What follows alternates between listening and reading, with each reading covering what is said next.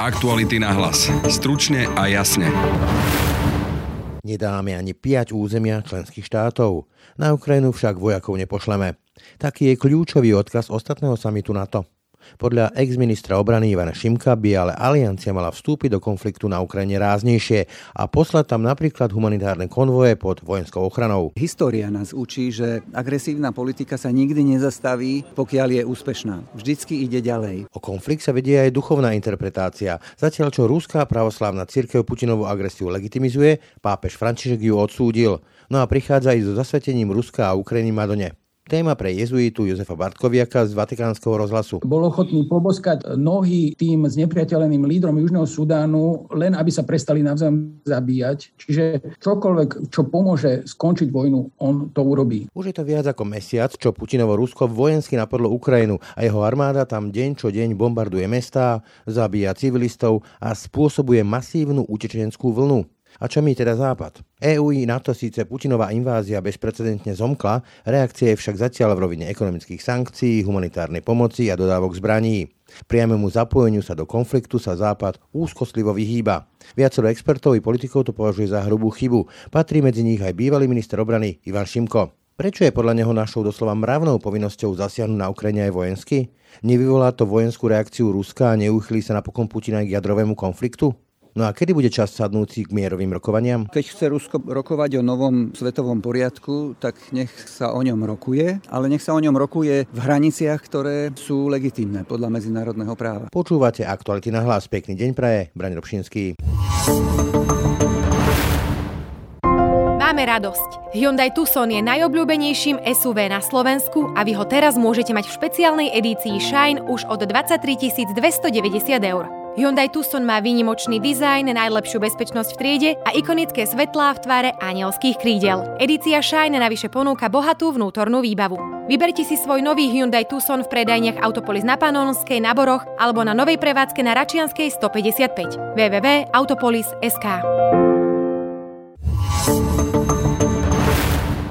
Na Ukrajine už celý mesiac zúri vojenský konflikt, napadlo ju Rusko a to, čo malo byť pôvodne niekoľkodňovou bleskovou operáciou, takým blitzkriegom, sa zmenilo na vyčerpávajúcu únavnú vojnu, kde sa ostreľujú civilisti, ostreľujú sa celé mestá.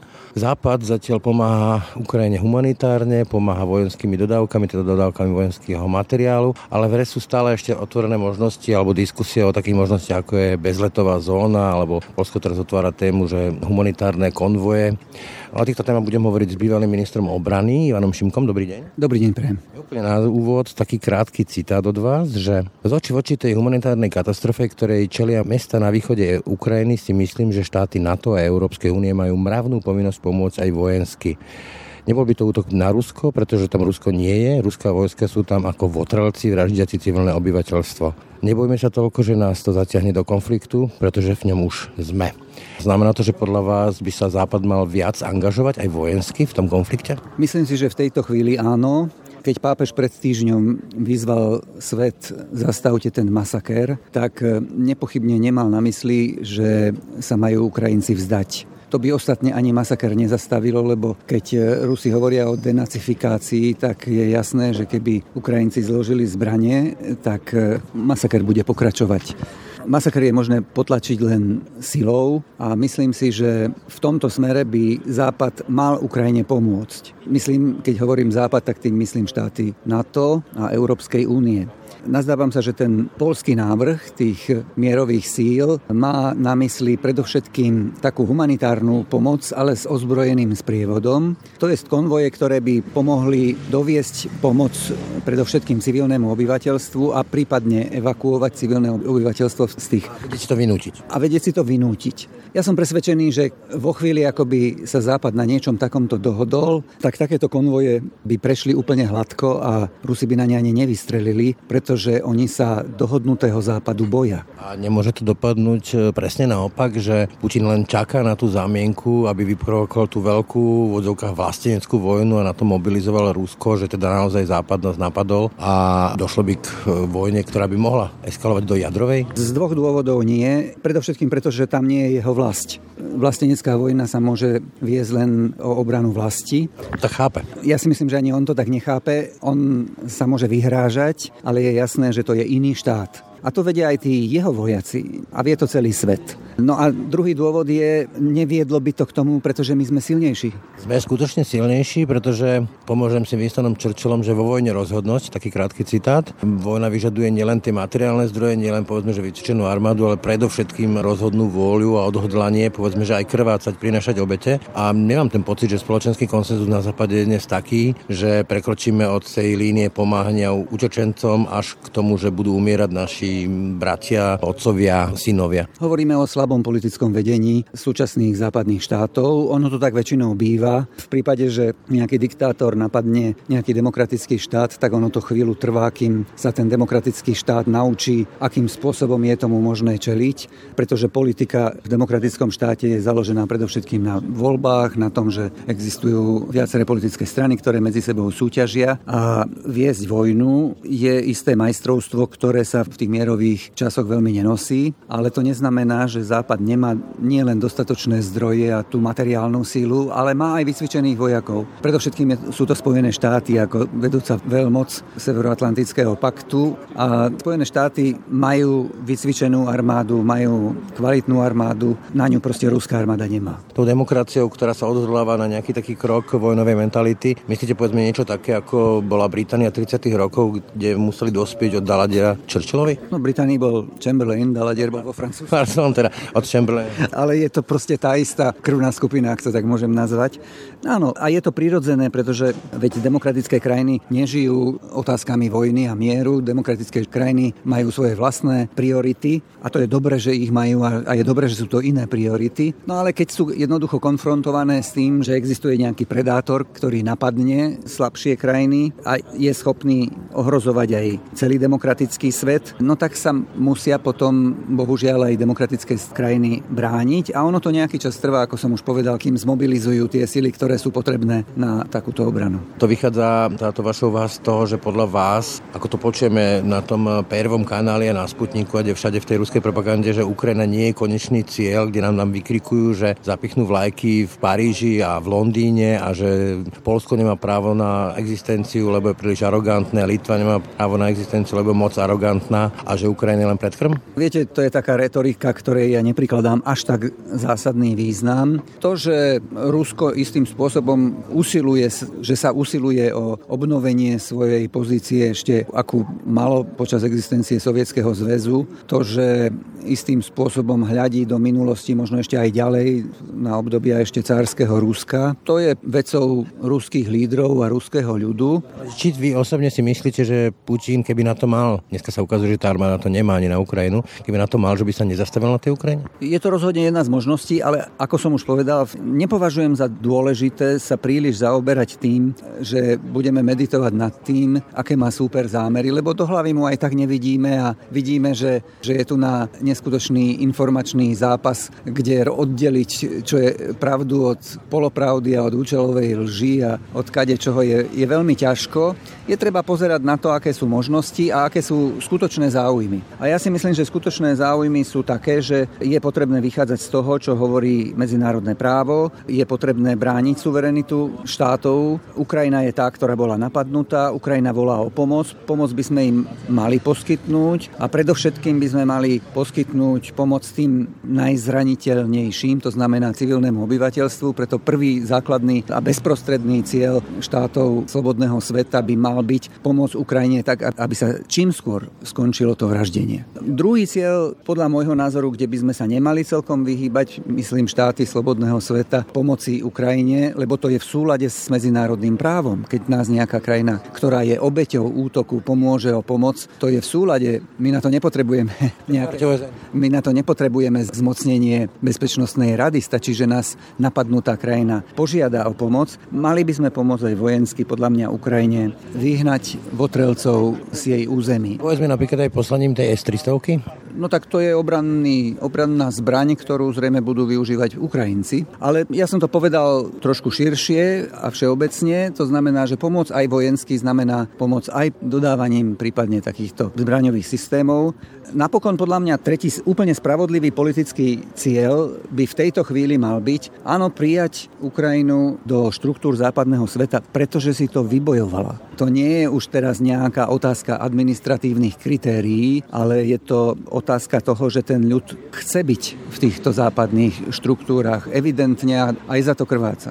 A potom áno, keď sa tieto ciele politické naplnia, a opakujem, že bez použitia vojenskej sily si myslím, že sa nemôžu naplniť, tak potom príde čas na rokovanie aj s Ruskom. Áno, keď chce Rusko rokovať o novom svetovom poriadku, tak nech sa o ňom rokuje, ale nech sa o ňom rokuje v hraniciach, ktoré sú legitímne podľa medzinárodného práva. Presnejšie, až keď Rusko nebude na území Ukrajiny. Presne tak. Viete, že teraz, keď to budú počúvať mnohí ľudia, tak prvé, čo urobia mnohí z nich, budú hovoriť, že ste vojnový jastrab, vojnový štváč, že zahánete Slovensko do vojny, ktorá sa vlastne netýka. Vaša odpoveď? Tá vojna sa nás týka.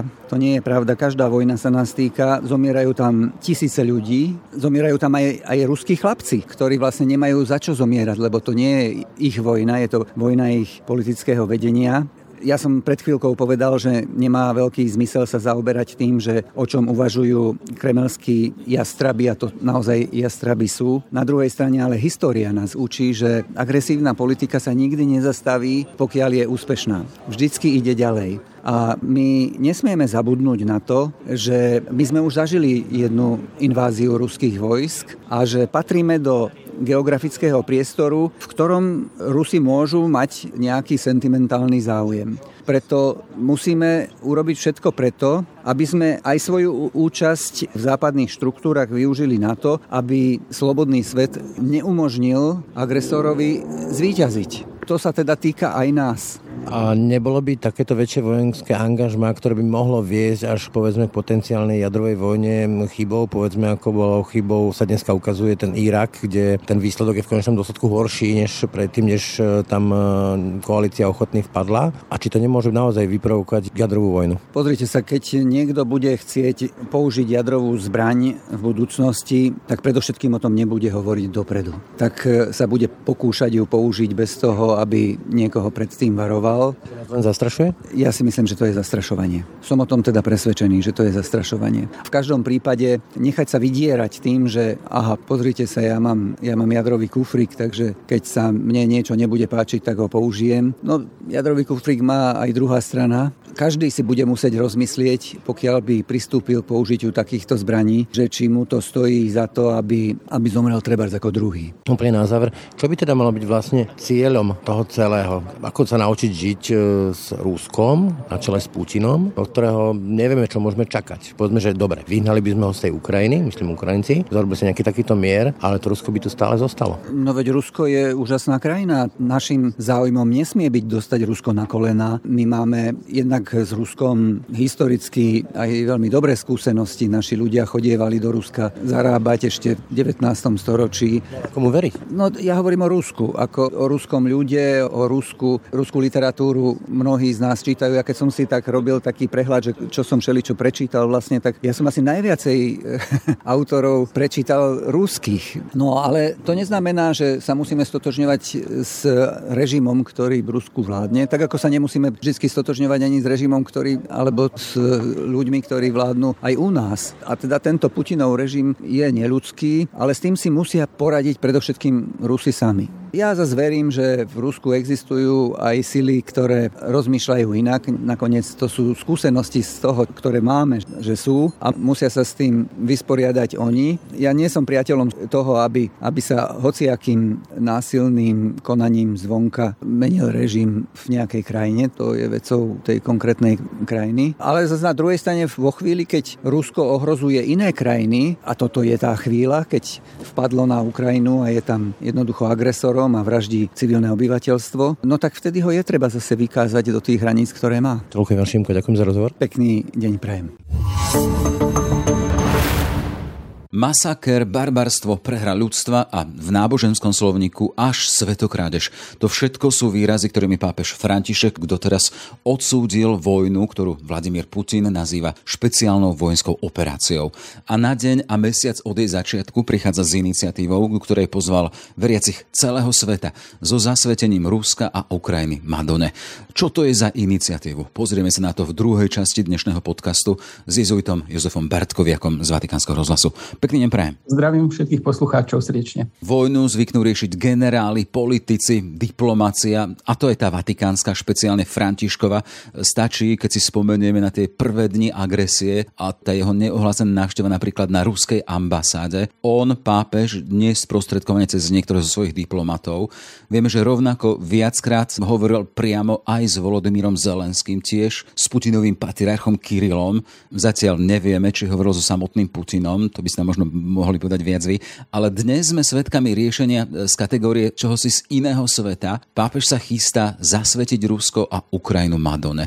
Čo to je za iniciatívu, z čoho vlastne vychádza? Vieme, že svätý otec František sa snaží zjednotiť celé ľudstvo na báze bratstva, všeobecného bratstva, čiže všetci ľudia máme niečo spoločné, sme pred tým istým Bohom. To znamená, že riešiť spory nejakou vojnou je niečo úplne nemysliteľné. No a on samozrejme, že začal pri tom svojom úsilí od tých prvých krokov, kde sa snažil diplomaticky viesť dialog, a keď vidí, že to nepôsobí na tých adresátov, tak teraz pozval k takej intenzívnej modlitbe celú cirkev. Toto sa vzťahuje na veriacich ľudí, ale má to odkaz pre celý svet, že sa spojíme v modlitbe, vyprosovaní Božieho daru pokoja. Pretože to všeludské predpokladá, že to spojivo medzi ľuďmi je niečo, čo nás presahuje. A my sa budeme ako veriaci ľudia, ako katolíci, kresťania na celom svete modliť k Bohu prostredníctvom Panny Márie, ktorá je akoby taká brána k Bohu. My sme povedali,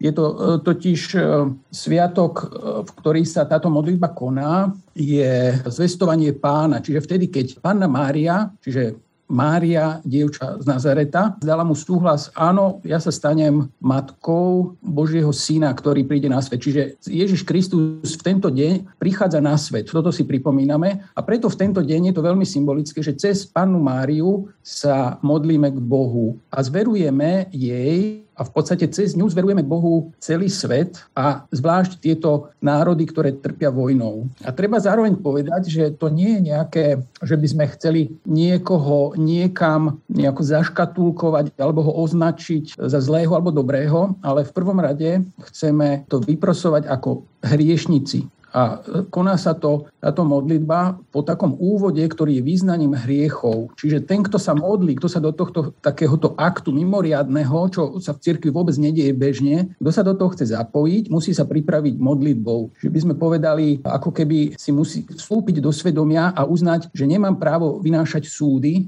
a tento akt zasvetenia neznamená, že niekto je zlý a teraz ho ideme natrieť inou farbou, ale znamená to, že my všetci sme hriešnici a vyprosujeme od Boha pre nás samých toto očistenie, aby sme boli schopní sa modliť a potom mu zverujeme celý tento problém, aby on ho uzdravil. Čo je dôležité možno tu povedať, že tu ide o to presvedčenie a vieru kresťanov a katolíkov, teda že Boh je prameňom pokoja, prameňom vieru, a v tej náuke a teológii aj Madonna, Panna Mária, ktorú ste spomínali, tak sa hovorí ako kráľovná mieru, kráľovná pokoja. Chcem sa spýtať, prečo sa vlastne pristupuje k tomu zasveteniu? Vieme teda, že s týmto aktom je spojený ten príbeh zo samotnej Fatimy spred vyše 100 rokov, z toho roku 1917. O čo vlastne ide? Fatima bola predzvesťou toho, že Európa, Rusko prináša veľkú zmenu, ktorá dopadne na celé národy, ovplyvní ateizáciou a totalitou a rôznymi takými spôsobmi pošliapanie ľudských hodnôt. My vieme, že potom nasledovali aj ďalšie totalitné režimy, ale ten rok 1917 a Fatima bola takou predzvesťou modliť sa, predzvesťou k obráteniu a výzvou konať pokánie. To slovo pokánie sa tam opakuje. Všetci veriaci sa majú intenzívne modliť za obrátenie Ruska a za všetkých, ktorí to najviac potrebujú. Čiže je to vlastne, keby sme sa na to pozreli aj z tých neskorších udalostí, to isté, čo ako Božie milosrdenstvo, ktoré napríklad sestra Faustína neskôr vyprosovala, aby Boh zachránil ľudstvo od rôznych katastrof, ale to sa nemyslí len vojna, ale myslí sa aj rôzne iné omyly, ktoré napríklad nerozlišujú dobro od zla a konajú mnohé veci, ktoré potom sa odrážajú v utrpení nevinných, v hlade na svete, v rôznych iných veciach. Čiže táto Fatima bola predzvesťou, keď sa Panna Mária zjavila trom deťom. Aj to je taká sila, že deti, ktoré oni to nevymysleli, tie deti, oni jednoducho reprodukovali to, čo dostali ako posolstvo, a na základe tej výzvy z Fatimy k pokániu, k prijatiu sviatosti zmierenia a svätého prijímania, to Panna Mária vyzývala v sobotu si konať takúto pobožnosť s túžbou vyprosovať Božiu milosť, aby sa Rusko obrátilo a aby zavládol pokoj. Tu je fenomén teda zjavení, tie fatimské zjavenia, o ktorých hovoríme, to Vatikán uznal ako čosi vierohodné. Áno, fatimské zjavenia patria k tým, ktoré sú oficiálne uznané, podobne ako v Lurdoch napríklad. A tie fatimské zjavenia používajú názov Panny Márie ako nepoškvrnené srdce Panny Márie, ktoré sa viaže na pravdu viery, ktorú vyše polstoročím predtým pápež zadefinoval, že Panna Mária je bez poškvrny dedičného hriechu. A nám to pomáha si uvedomovať, že ona je práve tá otvorená brána k Bohu, bo my sme hriešní a potrebujeme sa oprieť o ňu, ktorá dokáže Bohu tak priamo predložiť túto našu prosbu. A ona ako nepoškvrnená je tá, ktorá neskreslí tú túžbu ľudstva, ale dokonca ju ešte doladí, lebo my sami nevieme ju správne vysloviť, lebo je to často také, že človek sám sa nedokáže poriadne modliť. Ten výraz Rusko, zasvetenie Ruska, to pochádza odkiaľ? To je vyslovené obsah posolstva, tu to hovoríme z iného sveta, alebo od tej nebeskej Madony? Keď sa pozrieme na tú históriu, tak Panna Mária žiadala, aby Rusko bolo zasvetené môjmu nepoškvrnenému srdcu a aby veriaci ako akt zmierenia za hriechy pristupovali k svätému prijímaniu na prvú sobotu v mesiaci. Čiže je to adresované veriacim ľuďom, výzva k modlitbe, k pokániu. A Rusko sa tam vyslovene spomína. Prečo Rusko? Pritom ešte ruská revolúcia ani nebola. To bolo 13. júla 1917. Aj toto si treba uvedomiť. Je to niečo podobné, ako keď na iných miestach, napríklad v Afrike, v Ruande bola veľká genocída a predtým sa tam diali veľké úte modlitby k Panne Márii a potom neskôr sa zrazu ukázalo, že tam tá modlitba akoby bola potrebná, aby oni dokázali takú strašnú traumu vôbec prežiť a oprieť sa o Božiu pomoc. Čiže je to taký zásah nadprirodzený, ktorý Boh takto dáva nám takú pomoc zhora. Cez Pannu Máriu. S tou žiadosťou o zasvetenie Ruska boli konfrontovaní viacerí pápeži, predchodcovia Františka, vieme Pius XII, Ján XXIII, Pavol VI, Ján Pavol II, rok 1984. Bude v čomsi inom ten prístup Františka, pritom zasvetený teraz hovorí o Rusku a Ukrajine, ako tí jeho predchodcovia? Bude iný v tom, že sa to deje takýmto mimoriadnym celosvetovým aktom, kde on naozaj pozval všetkých biskupov, všetkých kňazov so svojimi spoločenstvami, aby sa zjednotili v tento deň, v tejto modlitbe. Predchádzajúce akty zasvetenia, najmä ten, ktorý vykonal svätý Ján Pavol II vo Vatikáne v roku 1984, tie boli sústredené na to miesto a to vlastne bolo to uskutočnenie tej výzvy Panny Márie. Terajšie zasvetenie nie je samotné to uskutočnenie, lebo ono už bolo uskutočnené, ale je to akoby do tejto doby znovu vnesené to isté, aby Boh zachránil tento svet na príhovor Panny Márie. Čiže ide to presne v tej línii a tentoraz sa tam spomínajú aj národy Ukrajiny a Ruska explicitne s tým, že spomínajú sa tam dvakrát. Najprv sa spomínajú ako veriaci ľudia Ukrajiny a veriaci ľudia Ruska. Čiže my sa modlíme ako veriaci ľudia, cirkev, ktorá je na Ukrajine, ktorá je v Rusku a na celom svete. Čiže sa zjednocujeme s tým modliacim sa ľudom na Ukrajine aj v Rusku. A potom je tam prosba, aby tieto národy boli zachránené od vojny. Čiže znovu Ukrajina a Rusko sa tam spomína. Keď som si tak pozeral také tie analýzy medzi pozorovateľmi a tí, ktorí sa venovali tomu prípadu Fatimy a potom tomu zasveteniu, tak spomínali to, teda, že tí predchádzajúci pápeži sa akoby tak niekdy diplomaticky vyhýbali pomenovaniu priamemu Ruska. Vieme teda, bolo to obdobie, keď bol vyslovený svet bipolárny, bola tá totalita ruského režimu, bol tam slobodný západ a nikdy tak nejak na verejnosti nezaznelo. Spomínal sa teda, že pápež Ján Pavol II to len tak nejak i v intencii, pomyslel si a v tichosti sám pred sebou predniesol to Rusko, ale teda je teda to aktuálne zasvetenie pápeža Františka bude rozdielne v tom, že tam zaznieje to slovo Rusko a naplní sa tá žiadosť Madony, že zasvete mi Rusko takto verejne? Tá žiadosť Panny Márie bola už naplnená a tento raz sa explicitne to povie. Ale už v 1984 roku, bolo to 25. marca, v tento istý deň na námestí svätého Petra svätý Ján Pavol II a deň predtým 24. marca v Moskve, priamo v Kremli v chráme Nanebovzatia Panny Márie, tú istú modlitbu sa modlil slovenský biskup Pavol Hnilica, ktorý bol v takom duchovnom spojení s Jánom Pavlom II ako jeho blízky priateľ a vykonal tento akt zasvetenia, zverenia Panny Márie s tým, že on aj potom, ako hovorí o tom svedectvo o svojich spomienkach, presne s tým úmyslom zasvetiť Rusko. To prednášal túto modlitbu. Hoci vtedy sa tam explicitne slovo Rusko nespomínalo, ale on potom ešte pridal ďalšiu takú prosbu pred oltárom svätého Michala, archaniela, kde to vyslovene to Rusko spomína. Čiže to Rusko je tam akoby v tom podtexte celého, počnúť od roku 1917 od Fatimy a dnes, žiaľ, vďaka tejto hroznej vojne sa to Rusko spomenie spolu s Ukrajinou. Ako tí ľudia, ktorí tým trpia, či už jeden je agresor, druhý je obeť, ale vieme, že aj na strane agresora je to utrpenie, čiže my chceme, aby ani ruskí vojaci tam nezomierali, aby tým netrpel nikto. Čiže obidve tieto krajiny sú tam spomenuté. Čiže v podstate pápež František ako hlava katolíkov celého sveta prichádza s ponukou a s presvedčením, že bude prosiť o mier a pokoj medzi týmito národmi v agresii, od prameňa pokoja, za ktorý považuje či Boha Otca alebo nebeskú Madonu. Chcem sa spýtať, či tento svoj zámer komunikoval s predstaviteľmi Ruska. Vieme, že nedávno mal videokonferenciu s patriarchom Kirillom. Podľa tých vašich informácií zdrojov bolo to odkomunikované, že takýto zámer má pápež František? On verejne oznámil tento svoj zámer. Už 15.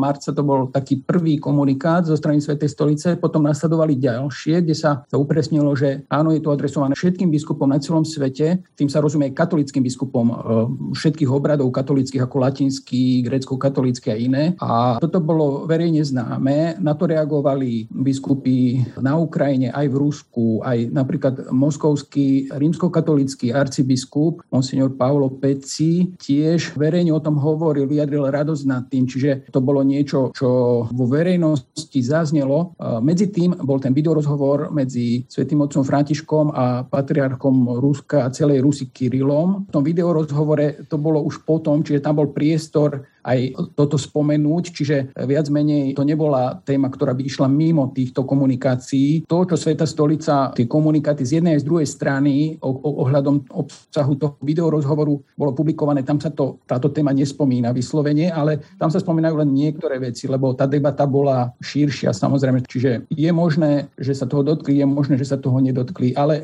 bolo to už verejne známe vtedy, čiže bolo možné vtedy položiť otázku, čo sa tým myslia podobne a vyjasniť si tie veci. Ak som v úvode spomenul teda, že pápež už hovoril či s diplomatickými predstaviteľmi Ruska, či s Volodymyrom, či s patriarchom Kirillom, tam zostala bez odpovede tá otázka, či priamo komunikoval aj s Putinom.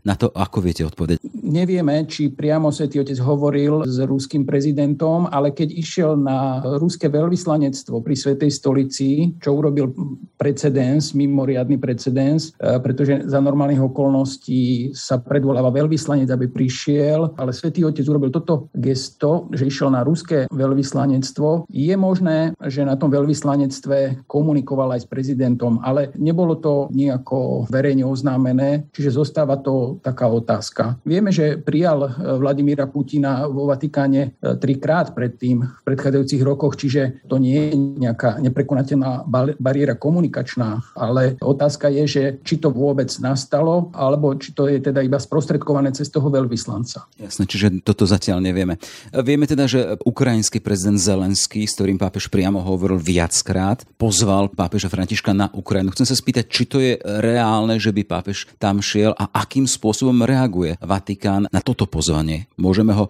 v nejakej budúcnosti očakávať na Ukrajine? Môj názor je, že svätý otec František je taký typ človeka, že on by tam aj išiel. On je ochotný ísť do Južného Sudánu napríklad. Teraz v júli bol ochotný poboskať nohy tým znepriateľeným lídrom Južného Sudánu, len aby sa prestali navzájom zabíjať. Čiže čokoľvek, čo pomôže skončiť vojnu, on to urobí.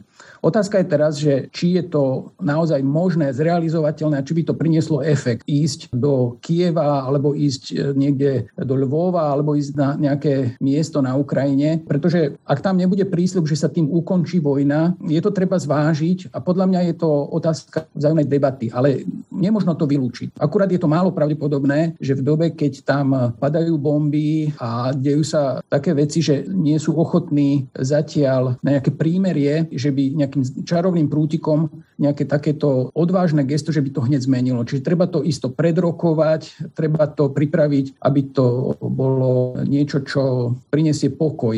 Nie ako nejaké ostentatívne gesto, aby to niekto nečítal, že je to nejaké niečo iba z jednej strany. Pápežov prístup ku konfliktu a Jozef Bartkoviak z Vatikánskeho rozhlasu.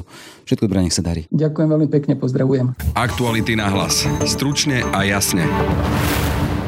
No a na webe Aktuality.sk si prečítajte článok našich kolegyň o tom, ako mal pracovať slovenský špion pre Rusov. V hre proti Slovensku bolo až 8 rokov tajných stretnutí, odovzdávanie citlivých, utajovaných informácií, ako aj úplatky v hodnote takmer 50 000. Téme sa vrátime v pondelok. Pekný deň a pokoj v duši praje Braňo Dobšinský. Aktuality na hlas. Stručne a jasne.